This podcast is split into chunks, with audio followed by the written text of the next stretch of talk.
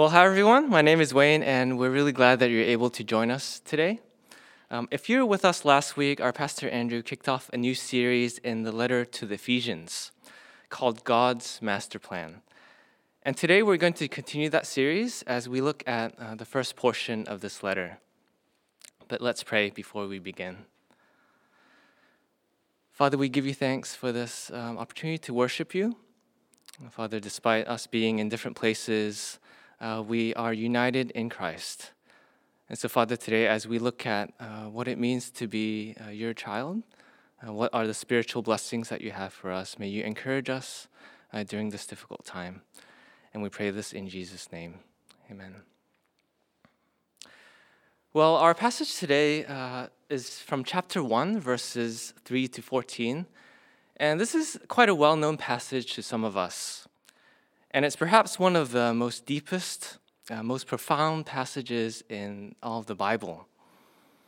In our English Bibles, if you're following along, uh, this passage is divided into five or six sentences. However, in the original Greek, uh, these 12 verses actually form one single sentence. Some say it's actually the longest sentence in the entirety of the Greek language. It's over 200 words. And it's a difficult sentence to translate because the grammar is actually really awkward. It's just one dependent clause after another. And what most scholars tell us is that while Paul was writing this letter, uh, he got carried away. The Apostle Paul, uh, he starts off in verse 3, and he's talking about the many blessings that we have in Christ, the blessing that we receive in Christ. And he gets so excited, so worked up about what he's saying that he couldn't even take a breath. And he just goes off worshiping God in one long run on sentence, clause after clause after clause of worship. Because he's so excited so moved by the blessings that God has for us in Christ. And that's what we're going to take a look at today. Uh, this passage is really rich. Uh, there's so much in here that you can easily spend three or four sermons just looking at this passage. Uh, but today we'll only have time to look at some highlights, and so we'll be focusing on three points, uh, three blessings. First, we are chosen by the Father. Second, we are redeemed by the Son. And finally and lastly, we are sealed by the Spirit. So, first, chosen by the Father. The first thing Paul tells us is that as Christians, we are chosen by God the Father. In verse 45, it says this For he chose us in him before the creation of the world to be holy and blameless in his sight. In love, he predestined us for adoption to sonship through Jesus Christ in accordance with his pleasure and will. He goes on in verse 11, and it says, In him we were also chosen, having been predestined according to the plan of him who works everything out in conformity with the purpose of his will. I'm not sure if you've heard of it, but uh, a long time ago there was a popular Christian magazine. and this magazine was called Decision Magazine. Decision Magazine. It was produced by Billy Graham and his ministry. And uh, the message of the magazine has since changed. But for many years, it published articles uh, calling its readers to make a decision to follow Jesus to make a decision to become a Christian. Uh, it's a very evangelistic magazine. And for many Christians, there's an assumption that becoming a Christian just meant that making it was making a decision for Jesus. And so my testimony, testimonies were stories about when I decided to follow Jesus, when I decided to become a Christian. And yes, becoming a Christian does involve making a decision to believe, but actually, as we'll find out, it's much deeper than that. If you notice the verbs that Paul uses, uh, verse 4, he says, For he chose us. Verse 5, he predestined us. Verse 11, we were also chosen, having been predestined. And it's what the theologians call election or predestination that God chooses those whom he will save, that God chooses those who will become Christians. And what Paul points out here is that behind our decision for Christ is God's decision for us. Behind our initiative for Christ is God's initiative with us.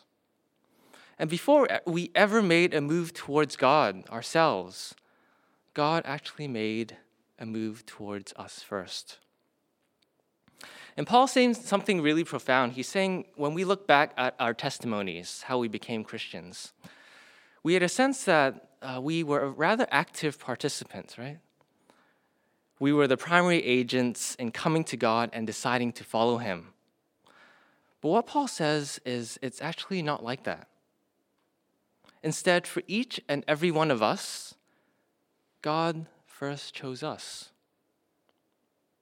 Before we had an, even an inkling or a hint of God, He has already chosen us to be His children. And when does God make this choice? Paul says in verse 4 it's before the creation of the world. And if you think about this, it's kind of a strange idea because what this means is that well before we could merit it, well before we could perform for it, well before we could deserve it, God chose us. In other words, we become Christians only because God, because God chooses us. And this choice is by the sheer sovereign grace of God. Verse 5 goes on, and it says that God chooses us according to his pleasure and will.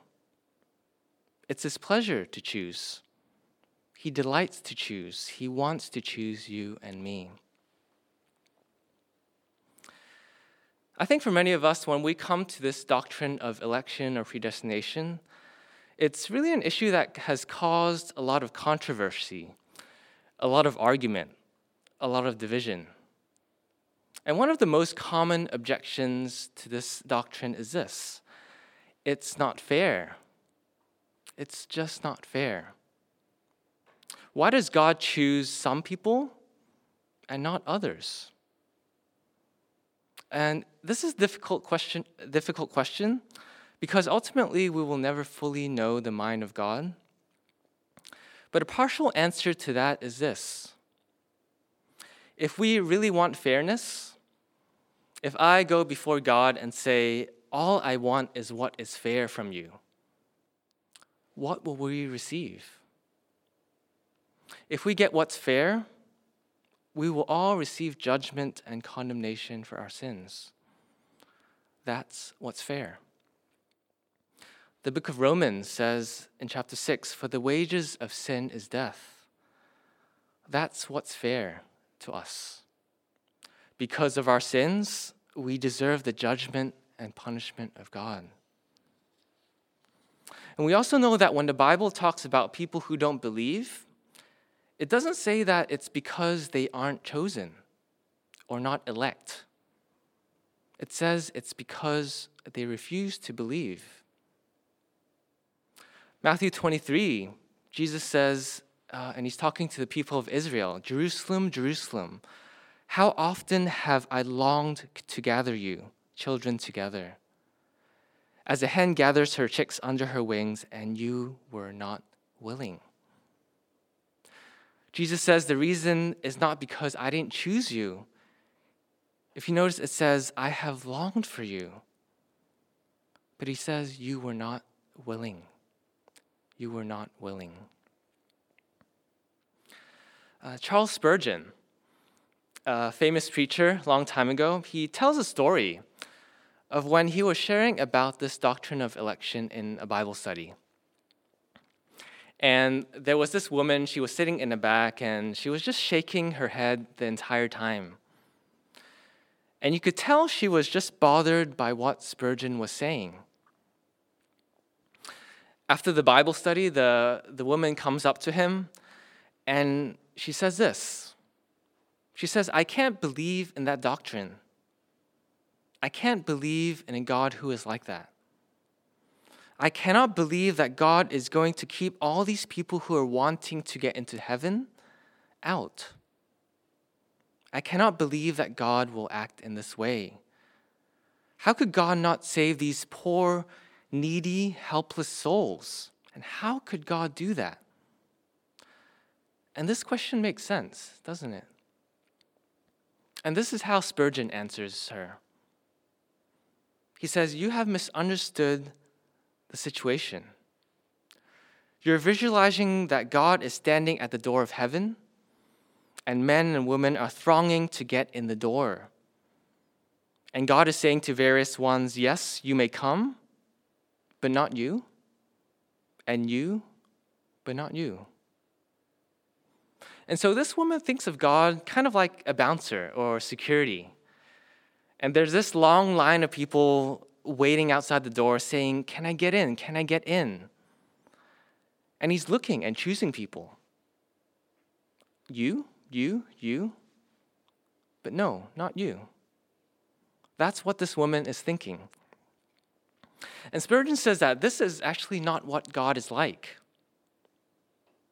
And then he says this Rather, God stands at the door of heaven with his arms outstretched, inviting all to come.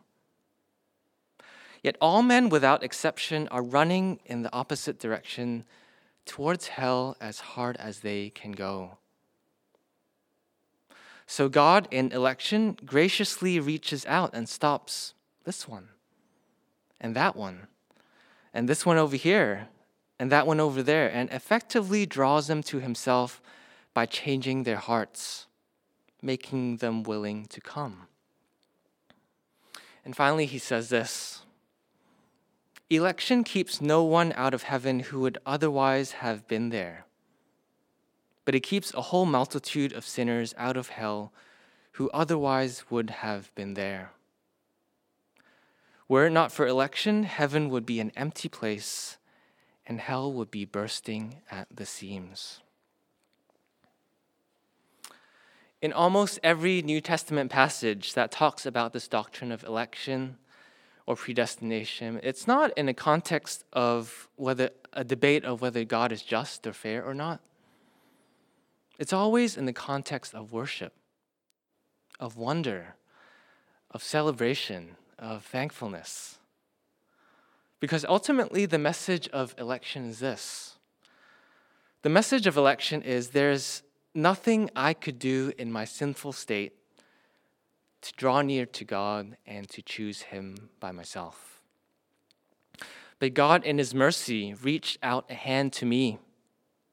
He chose me and rescued me.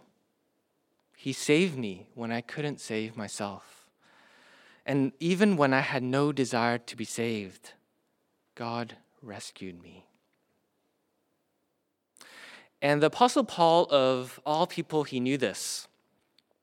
Paul knew that he was a Christian only because of God's choice.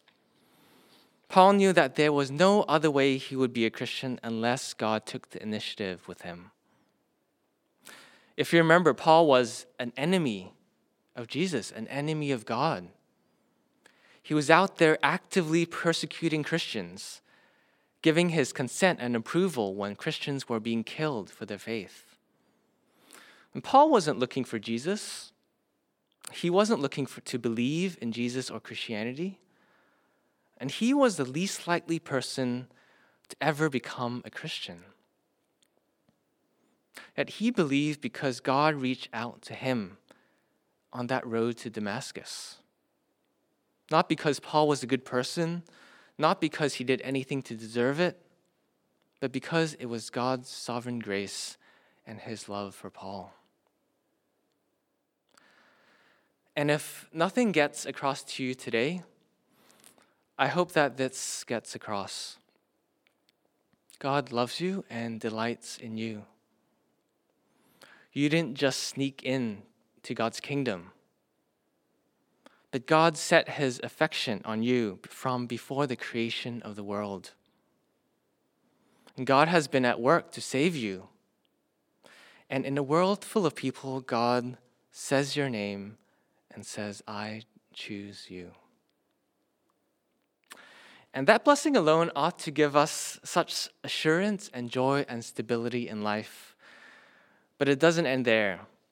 And so, secondly, we are also redeemed by the Son. We are redeemed by the Son.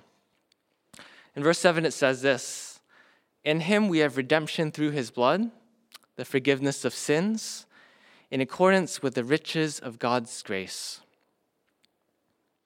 The word redemption comes from the world of warfare in the ancient world. In the ancient world, when an army of a country comes into a conquered city, they would gather all the defeated captives and round them up and actually ready to make these people slaves. And they would go through person by person, one by one.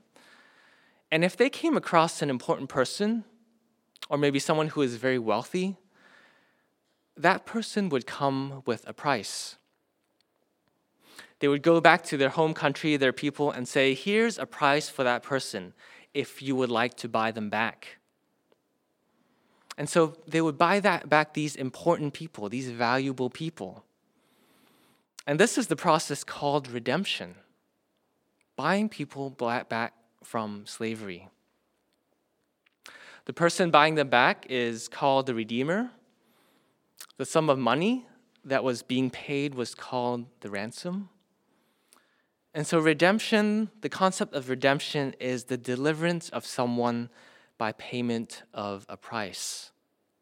The deliverance of someone by payment of a price.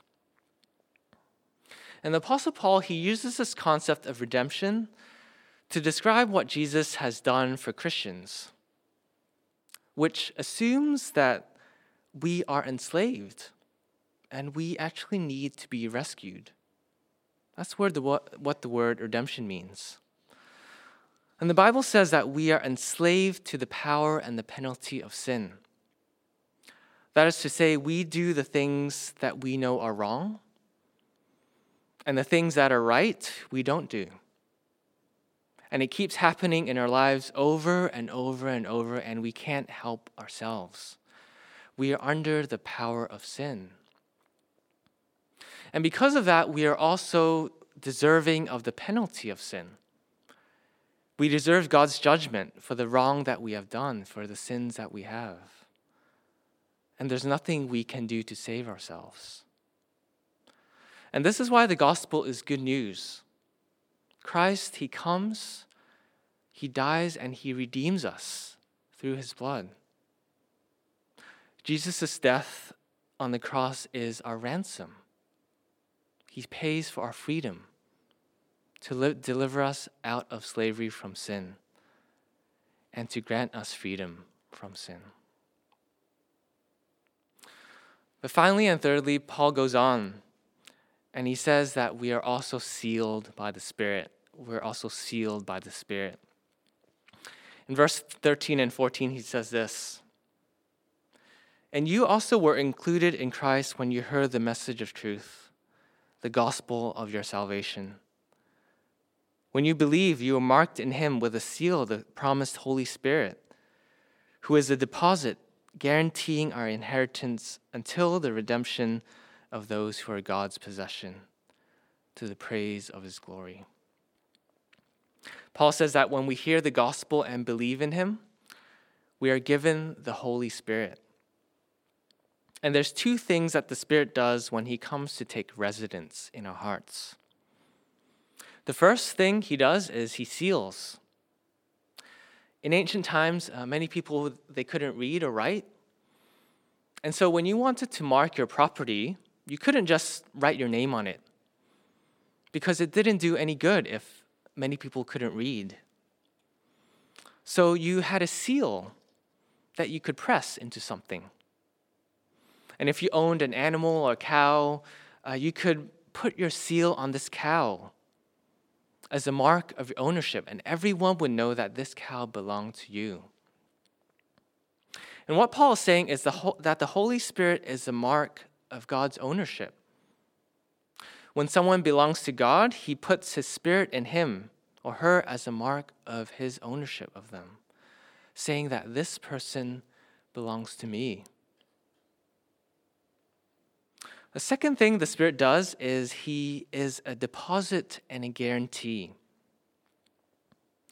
In ancient commercial transactions, and even, even in uh, our society today, when you wanted to make a large purchase of something, a large purchase enough where you cannot make a cash transaction at the moment the deal is made. Uh, you'll be asked to make a deposit, uh, pay a down payment, a first deposit. And this is still true today, even uh, when you buy something significant like a house or a car, you put a down payment first. And it's the idea that when I give you this money, it is a promise of the money that is going to come later. The full amount is yet to come. But let me just give you this first amount as a deposit, as a guarantee that the full payment is coming later. And how it relates to us is this God has actually promised each one of us, each one of his children, each Christian, an inheritance. He promised us that you and I will be inheritors of the new heavens and new earth. It's going to belong to us. And Paul says in verse 10 that he's going to restore this world, this created order. He says, In Christ, God will bring unity to all things in heaven and on earth. And as Christians, Paul says, we are actually inheritors, we are heirs of that. We, as God's children, are going to inherit a world where there will be no more tears, no more sadness, no more death, no more sickness. It will belong to us. It's going to be a place where we will never have to seek God's presence because He will dwell with us, where we can see God with our very eyes. That is the inheritance that you and I have that you and I are promised as God's children. And what God says is, He, he says, I'm going to make you a deposit, I'm going to give you a down payment. It's a prepayment that foreshadows that this inheritance is coming. And what is that prepayment? It is none other than God Himself through the person of the Holy Spirit. He says, My spirit in you is going to be a deposit, a guarantee that reminds you of all the goodness that is yet to come in the future. To give us the confidence that surely if I have received the Spirit, if I have received this down payment, this guarantee, then so much more good is coming to me for sure. And the idea is when we experience the Holy Spirit in this life, uh, the fruit of love, joy, peace He brings into your life. When you experience these things, it's just a foretaste of what is to come. A foretaste of how much more in the new heavens and new earth the joy is going to be. How much more the peace will be how much more the love will be. And when the Holy Spirit gives you gifts for ministry and you experience the gifts of others in this life, maybe it's encouragement, teaching, administration, music. And you say those are such wonderful gifts. But that's just a foretaste. Wait until you see those gifts in the new heavens and new earth. And when the Holy Spirit comes and He gives you a sense of God's protection, God's providence, and God's presence in your life, it's just a foretaste of the fullness of God's presence, of being in His immediate presence for all of eternity. Well, as we conclude, how we to respond to this amazing passage? I think first, we're called to believe in Christ. And you might be thinking as you're watching, I, I don't know if God chose me. How do you know? How do I know if God has chosen me? How do I know if Christ has redeemed me? How do I know if the Holy Spirit has sealed me? If you believe in the gospel. Verse 13 says, You were also included in Christ when you heard the message of truth, the gospel of your salvation. When you believed, you were marked in him with a seal, the promised Holy Spirit.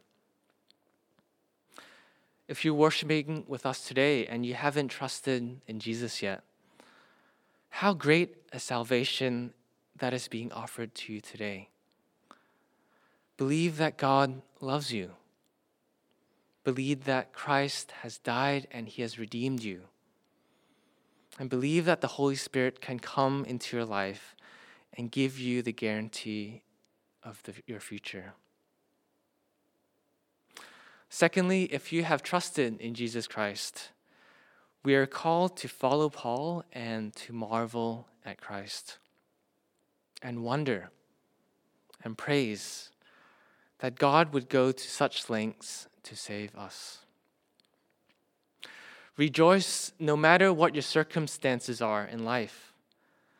Because Paul, when he's writing this, he's in prison. Paul's in prison when he's writing this. His circumstances are terrible. His body is in chains, yet his mind, his heart are free, and they're flying into the heavens in praise and worship of God. Living as a Christian doesn't begin by doing things for God. It begins by understanding and marveling at what God has done for you and for me. Know that the Father has set his delight on you. Know that he loves you.